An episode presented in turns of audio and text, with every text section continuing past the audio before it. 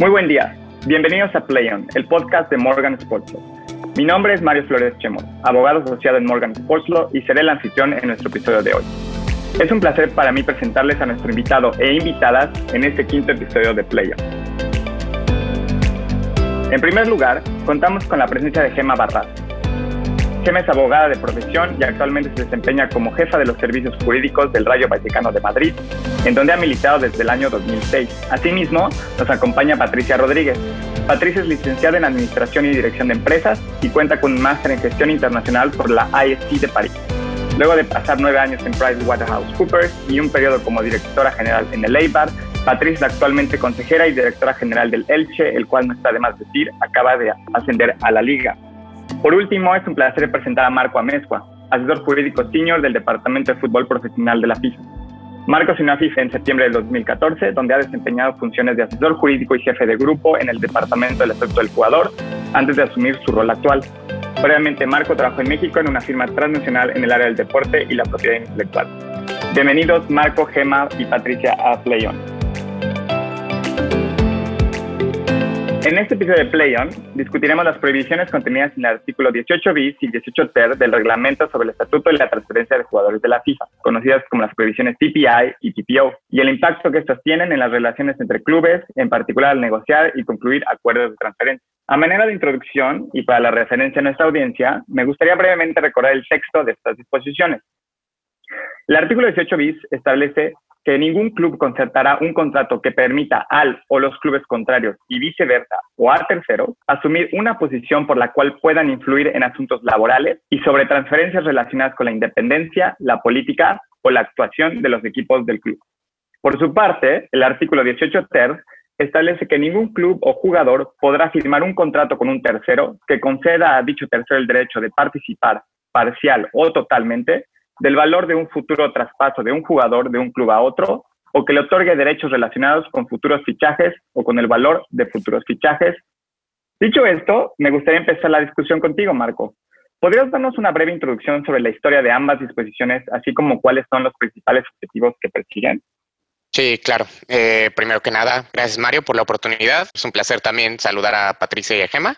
Muy brevemente doy básicamente la introducción sobre un poquito la historia y como mencionas, eh, cuál es la, idea de figuras y, un poquito los objetivos. Vaya, no es un secreto que el desarrollo exponencial del fútbol nos ha puesto en circunstancias donde a lo mejor no estaba previsto. En este caso, la FIFA se enfrentó a la intrusión de nuevos actores que una quedaban fuera de la jurisdicción deportiva y que no necesariamente buscan la mejora del juego de fútbol y más su intención es incrementar sus ganancias penetrando en el mundo de las transferencias del fútbol. Como ustedes lo entienden, debido al, rol de la FIFA como órgano regulatorio a nivel mundial, tomando en cuenta que el asunto es particularmente complejo, no se podía tomar una decisión impulsiva e imprudente. En este sentido, la primera intervención fue la prohibición de la influencia de terceros. Como ustedes saben, el caso más famoso es obviamente Carlos Tevez y Javier Mascherano. Para resumirlo muy, muy, muy brevemente, ambas compañías que poseían el 100% de los derechos económicos de ambos jugadores tenían acuerdos con ellos, en donde por medio de estos acuerdos las compañías tenían ciertos derechos, como terminar los contratos de trabajo de los jugadores. Y relacionado con esto, después de su transferencia al West Ham United, el West Ham, eh, debido a estos acuerdos, se veía obligado a transferir a los jugadores si una oferta conveniente llegase. Es por esto que en 2008 la FIFA decidió en primer lugar centrar su atención a la preservación de la autonomía, independencia y poder de decisión del club, el cual no debería de poder ser influenciado por entidades ajenas al fútbol. Esta es la consecuencia de la introducción del 18 bis en el reglamento del Estatuto y Transferencia de Jugadores de la FIFA. Ahora, Evidentemente, con el paso del tiempo es más fácil notarlo, pero incluso en ese momento, después de unos años, lo que se podía apreciar es que el 18 bis no era suficiente para una real ejecución, porque los acuerdos permanecían escondidos y las compañías, fondos de inversión aún quedan fuera de la jurisdicción de la FIFA. En virtud de esto, lo que se hizo fueron diversos análisis, tratando de ser más detallados con los diferentes aspectos de TPO en particular y enfocados al impacto en el fútbol global, tanto desde un punto de vista económico como de integridad. También, asimismo, lo que se hizo fueron diversas consultas con los grupos allegados del fútbol. La conclusión de estos estudios más las consultas fue que el 18 bis, es decir, la de la influencia, no era suficiente en sí mismo. Es por eso que en el entonces el Comité Ejecutivo de la FIFA, después de confirmar que el artículo 18 bis no era suficiente, lo que hizo fue crear un grupo de trabajo con los grupos de interés del fútbol. La idea era analizar todas las opciones regulatorias posibles y tratar de encontrar la solución más apropiada para enfrentar el problema. Lo que se encontró después de este análisis, más las diversas consultas, más los acuerdos, fue que la solución más apropiada era una prohibición en general del TPO, con un periodo de transición. Yo creo que es importante subrayar que en ese momento esta decisión fue consecuencia de haber avalado todas las demás posibilidades y que en el entendimiento que solo la prohibición total podría cumplir los efectos y los objetivos necesarios, ya que aún tenemos el problema que las compañías y fondos y estos terceros están fuera de la jurisdicción deportiva. Esto nos trajo a la introducción del 18 TER, el cual entró en vigor el primero de enero de 2015, pero la prohibición entró en vigor el primero de mayo de 2015. Muy rápido, simplemente uno de los puntos claves de estos dos artículos es la identificación del tercero, cuya definición fue recientemente modificada para no incluir dentro de la misma a los jugadores, al jugador que está siendo transferido.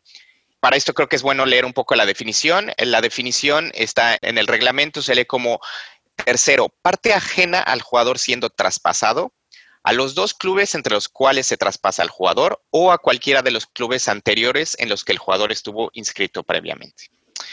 Ahora, simplemente para finalizar, es importante puntualizar los objetivos de, de estos dos artículos, ya que van de la mano. Yo creo que se pueden definir de la siguiente manera. Uno de los objetivos es la preservación de la estabilidad contractual, el cual es un punto angular del reglamento sobre el estatuto y transferencia de jugadores.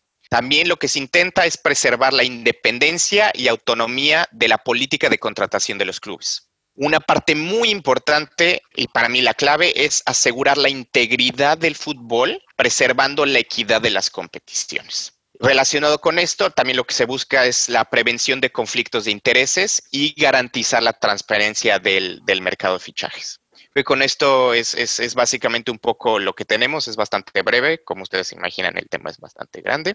Este, voy contigo, Mario, para que podamos seguir. Muchas gracias, Marco. Eh, muchas gracias por esta breve introducción. Eh, obviamente es diferente cuando estos principios salen en el abstracto y en cuanto a sus objetivos, pero ahora me gustaría mucho eh, escuchar la opinión de Gema y de Patricia en cuanto a en la práctica, cómo hacen los clubes para poder lidiar con estas prohibiciones. Eh, puedo empezar si quieres contigo, Patricia, en el sentido de qué tanto se toman en consideración estas dos disposiciones del reglamento cuando ustedes están negociando una transferencia con, con otro club de un jugador. Bueno, obviamente ha cambiado mucho el escenario desde que se introdujo esta, esta modificación yo suelo ser siempre mucho más partidaria de regular y de limitar que no de prohibir como tal, ¿no? Porque la prohibición muchas veces, como se tiene en España, echa la ley, echa la trampa y muchas veces la prohibición lo que te lleva es a, o lo que lleva al sector es a ser más creativos y a tratar de bueno, pues de evitar el problema o de eh, lidiar con ese asunto de otras maneras distintas. ¿no? Coincido en que me parece fenomenal que se proteja la integridad y todos los aspectos que se están regulando con, el, eh, con la introducción de la norma, pero al final no podemos evitar que haya ese conflicto de intereses porque hay agentes que tienen jugadores en, distintos equipos y también les interesa un equipo u otro. Hay diferentes mecanismos que se han visto para participar en clubes a través de la propia adquisición de, de los clubes o a través de algo peor todavía, que es contratos privados en los cuales hay una participación. Entonces, no comprendo esa ese ansia de la prohibición ni que en algunos momentos se haya llegado a asimilar a la esclavitud, como algún dirigente del mundo del fútbol lo ha llegado a, a comparar, ¿no? porque para nada tiene que ver. Eh, yo creo que al final el fútbol es muchísimas cosas, es pasión, es sentimiento, es afición, pero hay una parte que es negocio y de la cual eh, todos nos lucramos, todos los que formamos parte. Eso hace que el propio fútbol y que la propia industria se retroalimente, pueda crecer podamos repercutir eh, impuestos en la industria y, sigamos creciendo y, y, evolucionando. ¿no? Yo soy mucho más partidaria de limitar por ejemplo, eh, medidas como limitar los porcentajes de derechos eh, económicos en propiedad de terceras partes, pues, no sé, se me ocurre a, un porcentaje determinado que, evite tener ese control absoluto, o limitar el número de jugadores en los que los TPI poseen derechos, derechos económicos. Creo que ir en esa línea y trabajar juntos desde el ámbito de clubes, agentes, fondos de inversión y, por supuesto, organismos reguladores es lo que nos va a dar mucha más riqueza y vamos a poder crecer, sobre todo en situaciones como las que estamos viviendo ahora, en las que los clubes necesitan financiación y están recurriendo a mecanismos externos. No comprendo cómo no podemos recurrir a activos que tenemos eh, si ya estamos viendo que a través de programas de blockchain hay gente que está comprando criptomonedas para invertir en jugadores de tenis, por ejemplo, como he podido ver hace muy poquito. Si eso es así, eh, y el jugador además lo está propiciando, pues eh, sinceramente creo que existen maneras de, crecer juntos y además eh, para mí genera una mayor riqueza en la competición porque hace que equipos más modestos puedan acceder a determinados perfiles de jugadores y puedan captar cierto talento que de otra manera no sería así y quién sabe si pueden llegar a competir de tú a tú con primeros equipos o con los equipos más grandes. Sí, perfecto, totalmente. En muchas partes estoy de acuerdo contigo, Patricia es, un punto de vista el tuyo muy, muy comercial, que al final de cuentas es como, como los clubes donde empiezan todas las cosas, ¿no? Las, el, commercial mind y luego ya de ahí vas hacia la otra parte, que es la parte que me interesa escuchar de Gema también, porque me imagino que llegan las decisiones del CEO o algo así, ¿no? Y ahora pues, queremos hacer esta transferencia con este jugador y necesitamos estas condiciones. Imagino, Gema, que para ti llega a analizarlo desde el punto de vista legal y ver si se puede o no se puede. Eh, por esas prohibiciones, eh, ¿cómo es el día a día? Si de repente ves que, te llega una transferencia y ves que hay algo ahí que es riesgoso, ¿Cómo ustedes lo manejan este tipo de, prohibiciones desde, el punto de vista legal del club? Bueno, en primer lugar, buenos días a todos. Gracias por la invitación a la firma Morgan Sports Law y especialmente a ti, Marco. Buenos días a Patricia también.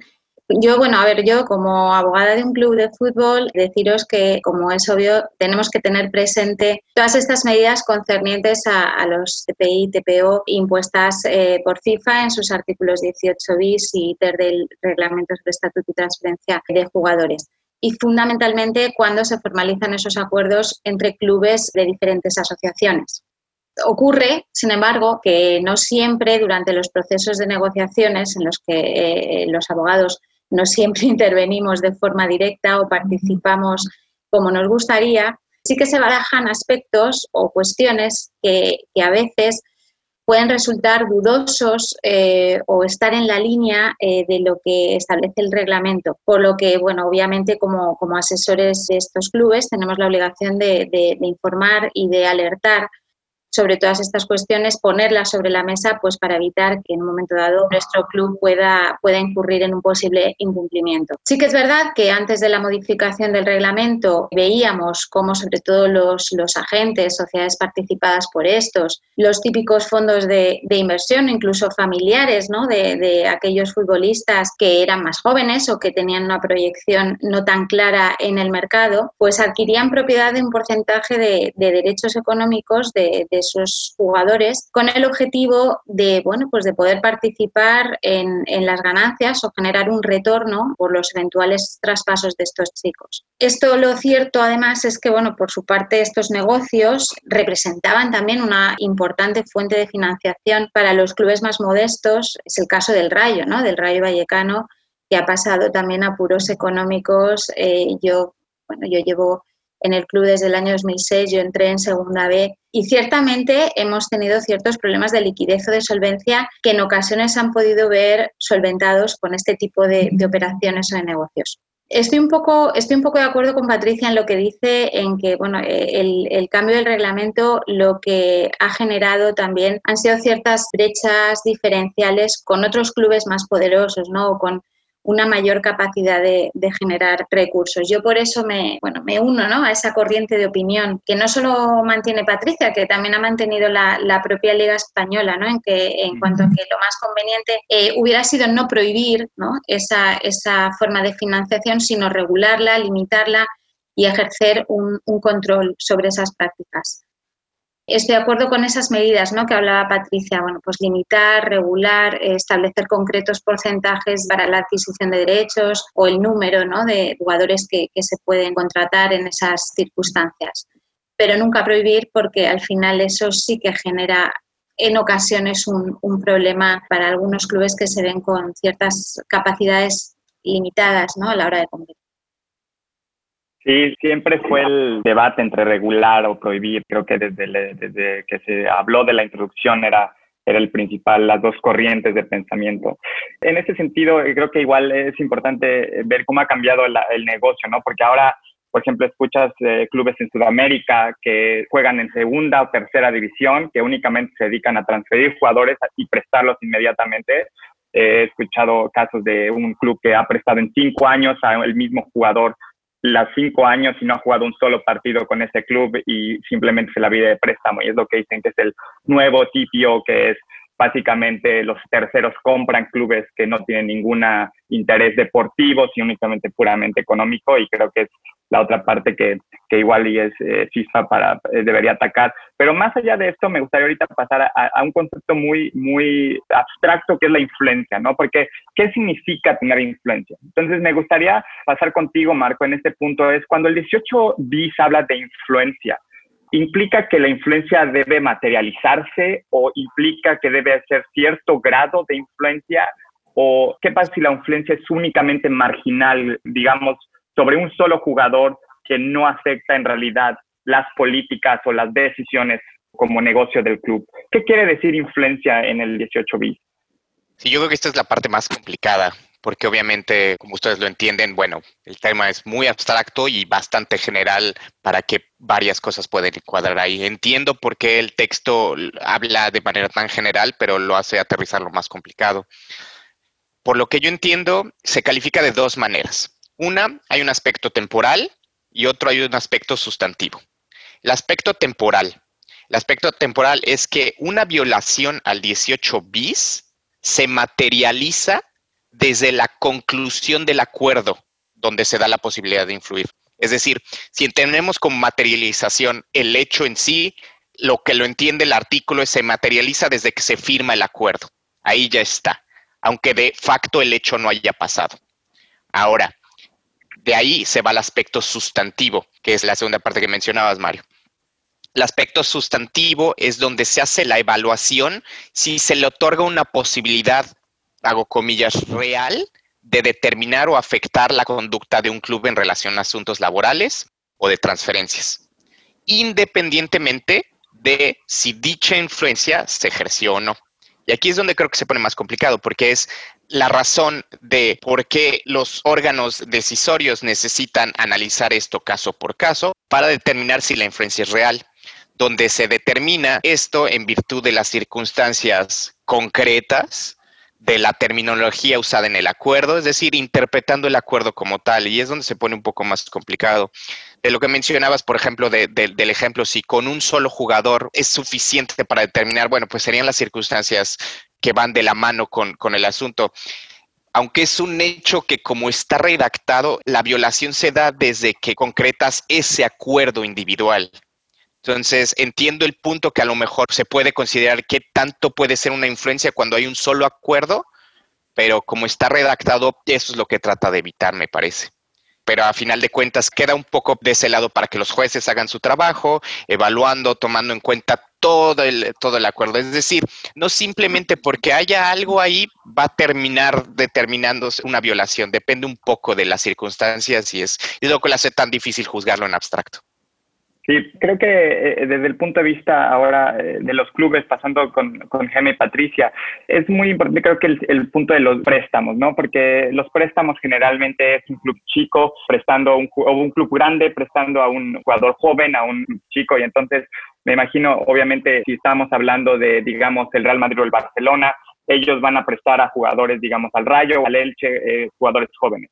Y luego hemos visto ahora eh, mucha parte de que son las development la remuneración por desarrollo, ¿no? Que es, bueno, yo Barcelona, equipo grande, te presto a este jugador joven, pero tienes que meterlo en al menos 20 o 25 partidos, si no, me tienes que pagar penalización. O el préstamo es gratis, pero yo te voy a ir pagando cierta remuneración entre más metas al jugador.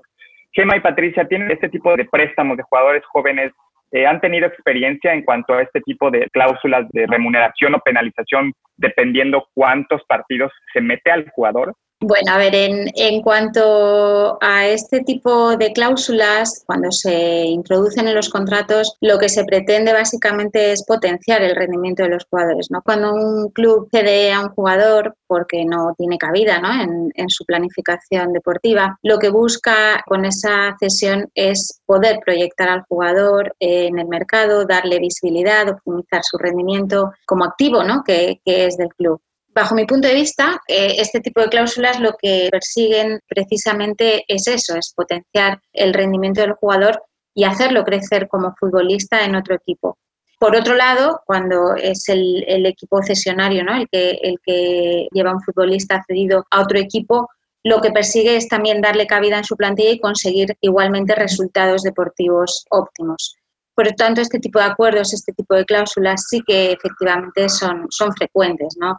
Yo creo que, no solo son frecuentes, sino que además, bajo mi punto de vista, no generan una incidencia ni generan una capacidad en el otro equipo de poder establecer una, influencia ¿no? en, en, lo que es el desarrollo del jugador, ni en su contrato, ni en su relación laboral con el club. Patricia, por tu parte. Absolutamente de acuerdo con lo que dice Gema, porque hay una premisa que tenemos yo creo que prácticamente en todos los equipos, al menos en España, que es que no se nos va a ocurrir decirle al entrenador a quién tiene que poner y a quién no, porque entonces montamos un conflicto ya que va mucho más allá de, de temas contractuales. Entonces, es verdad y yo creo que además se puede ver en equipos con situaciones económicas muy saneadas, que son grandes o que o medianamente grandes, incluso pequeños también que quieren prestar a segunda división de, Liga Santander a Liga Smartbank, también hay muchas veces préstamos, eh, y no buscan, no tienen un fin económico, sino lo que fomentan y lo que tratan de potenciar es que el jugador se vaya desarrollando sobre todo en ese caso de, Liga Santander a Liga Smartbank, que se vaya desarrollando porque igual no está preparado todavía para jugar en primera, pero sí interesa que el jugador se vaya eh, desarrollando en un, un, equipo de categoría inferior. Y lo que se intenta es que juegue, que pueda crecer a nivel profesional más allá de otros intereses. Generalmente, de hecho, yo creo que en España se suele dar, se suele dar esa circunstancia y podemos ver en, en Liga Española un montón de jugadores que en un año han estado en segunda división prestados o en equipos más pequeños y luego cómo se han podido desarrollar en su propio equipo y cómo se ha potenciado. ¿no? Ahora mismo se me ocurren un montón de casos y no eh, necesariamente están buscando ese, ese objetivo, están buscando el, desarrollo del jugador eh, la parte económica puede ser una manera de empujar, pero, pero ya te digo que la práctica no tiene ninguna influencia porque no se nos va a ocurrir decirle al entrenador pon a uno o pon a otro porque el conflicto entonces será de otro estilo.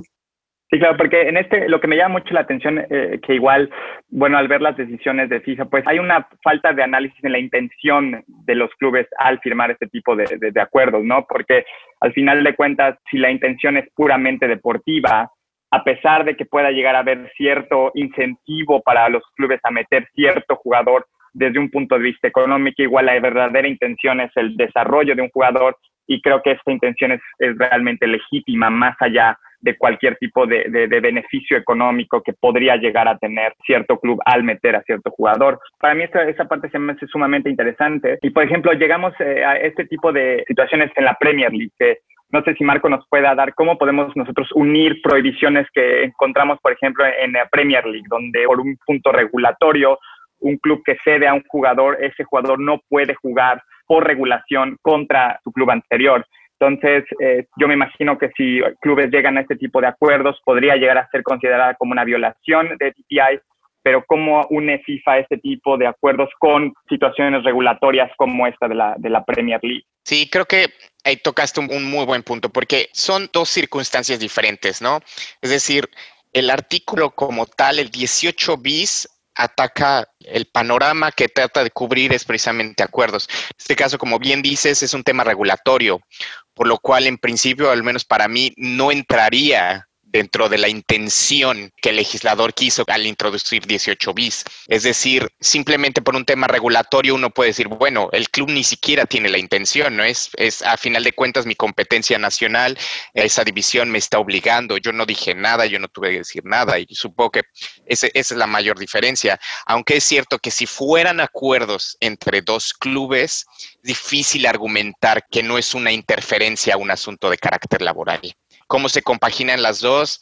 Eh, difícil decir porque no creo que se compaginen. Una, por un lado, como bien mencionas, es regulatoria, mientras que la otra es, es de carácter contractual. Entonces creo que ahí da un poco la diferencia y a final de cuentas también entendiendo que, a nivel nacional eh, federaciones y, las competencias, las ligas tienen bastante autonomía y si bien tienen que poner el clausulados, es decir, por ejemplo 18 bis, 18 ter, son mandatorios a nivel nacional, se refiere a los acuerdos entre clubes, ya si es regulatorio es un poco diferente.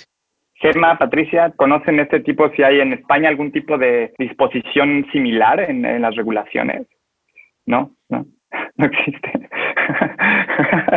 bueno, pues igual y sería algo que, podrían comentar o podrían sugerir, porque es un buen punto la distinción que hace Marco entre una cosa contractual y una cosa regulatoria. Entonces, si quisieran los clubes tener más libertad, yo digo, yo me imagino desde un punto de vista privado, en cuanto a este tipo de acuerdos, igual si lo introducen en las regulaciones, igual y ya no calificaría como un acuerdo entre clubes, sino sería algo regulatorio que no entraría en las, en las prohibiciones de, de TPI y de, y de TPO.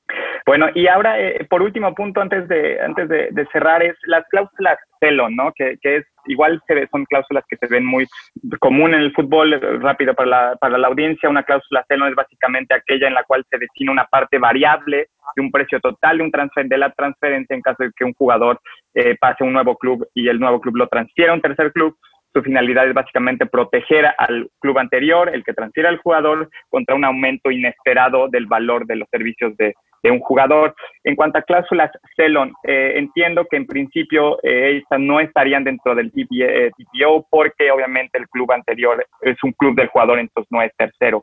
Pero en cuanto al punto de vista del TPI, ¿Qué tipo de cláusulas CELON suelen ver, Gema, ustedes y Patricia? ¿Son pura y dura cláusulas CELON en cuanto a 50% de los derechos económicos se me quedan y, en caso que lo transfieras, 50% me toca a mí, o han visto cláusulas que van un poco más ligadas a la participación del jugador, por ejemplo, si juega 30 partidos, entonces me toca a mí un porcentaje extra. ¿Cómo ven ustedes las cláusulas en este, en este sentido? Eh, Patricia, puedo empezar contigo en esto. Pues, eh, se, ha visto, se ha visto de diferentes maneras. Generalmente yo creo que no suelen llegar a tanto porcentaje, suele ser un porcentaje menor y la tendencia es que vaya por eh, la plusvalía, no al importe de la transferencia, sino a la plusvalía. Y muchas veces también tiene una parte de desarrollo de competición, pues desde objetivos de equipo como objetivos individuales del jugador. Eh, yo creo que al final es algo que tiene sentido porque el club inicial ha formado parte de esa propia formación de jugador que va a influir en su futura venta y, en, en, su futura revalorización. Entonces, es una manera de participar de hacer que inicialmente ese traspaso sea eh, más económico y no sea una inyección de, dinero tan importante para el comprador, ya que no tenemos la, oportunidad de tener eh, fondos de inversión que colabore. de esta manera, una manera de colaborar entre clubes para facilitar esa situación y que ambas partes se vean, se vean beneficiadas en un futuro con algo que creo que es positivo para todos, que es el desarrollo de un jugador que has tenido en tu club, que ha, pasado por, tu casa y, que, mejor que triunfe, que se pueda ir a un club grande que esté dispuesto a pagar una suma importante de dinero por esos derechos económicos del jugador y, bueno, y que se pueda haber repercutido en, los clubes formadores. Gema, ¿algo que agregar?